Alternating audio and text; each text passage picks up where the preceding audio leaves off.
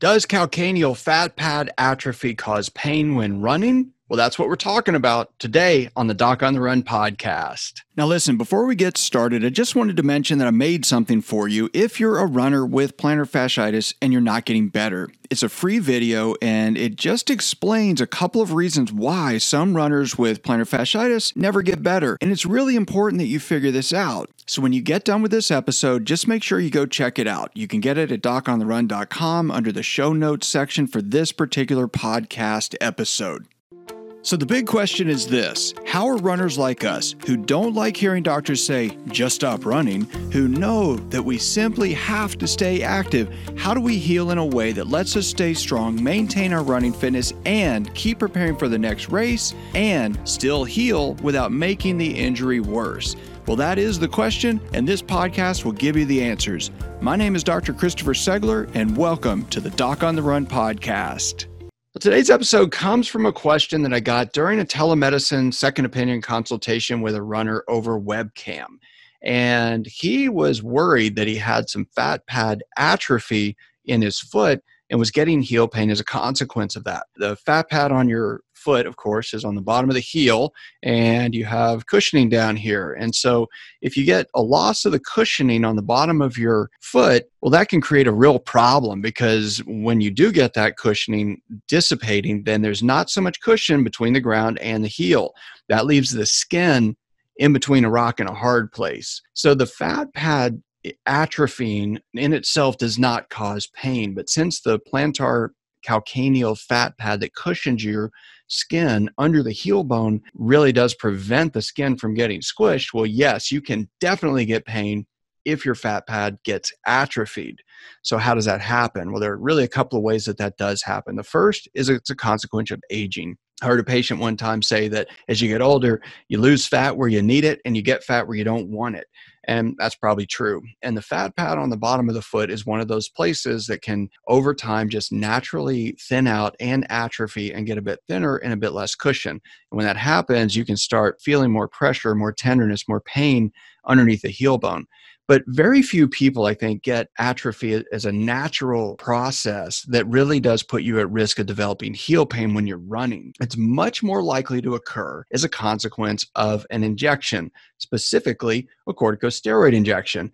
Now, before you start sending me a gazillion emails asking me if your doctor committed malpractice by doing a heel spur injection for your plantar fasciitis when you're a runner, the answer is no. So let me be clear about that. I do not think that is malpractice at all. It is not a common thing that happens. It is a risk that can happen, but getting fat pad atrophy is what we call an unintended consequence. It's something that's not necessarily good, but the doctor certainly didn't know that it was going to happen or could predict that it's going to happen. And if you get it, it's unfortunate, but it's not malpractice. But I will tell you one quick interesting story about a woman who had the worst case I had ever seen. Now, this was her fault. It was not the doctor's fault. I was new in practice and had opened an office and she came in and had this complaint of severe heel pain and i looked at her and she had no fat pad cushion under the heel and i mean it was thin. I could feel every little bump and irregularity on the bottom of her heel by just pushing around through the skin. You could feel the ripples. You could feel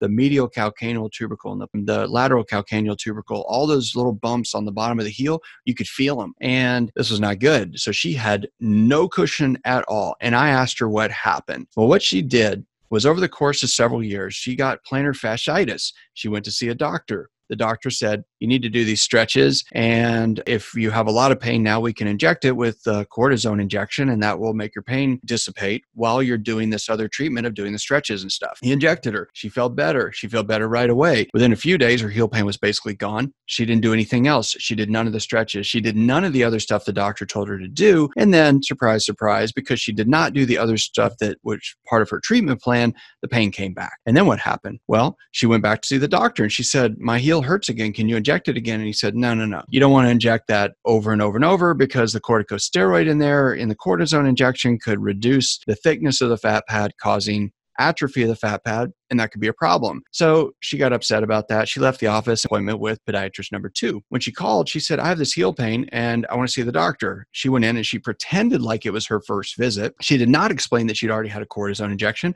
She got another cortisone injection. Long story short, she did that nine different times. And over the course of nine consecutive corticosteroid injections every several weeks, she got significant fat pad atrophy. And she was asking me then if I would inject it. And I said, absolutely not. You have a much bigger problem now.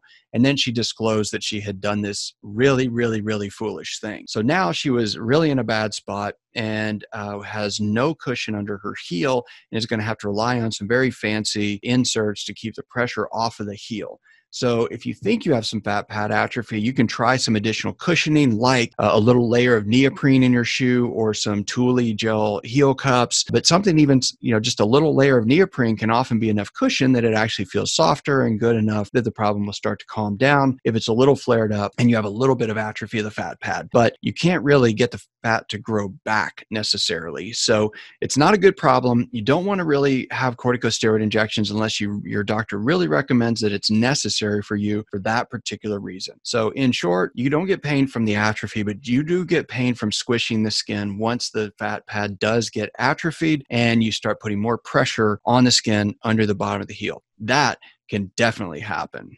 Listen, plantar fasciitis is really, really common, but if you think you have plantar fasciitis and you're not getting better, there are really only a couple of reasons why that could be happening. And I made a free video for you that exposes the two reasons why runners with plantar fasciitis don't get better and what you need to do to get back to running. Now, in that video, you're going to learn the exact same strategies I use with elite athletes during telemedicine visits and what I teach to doctors at medical conferences when I'm teaching them how to help their runners recover faster.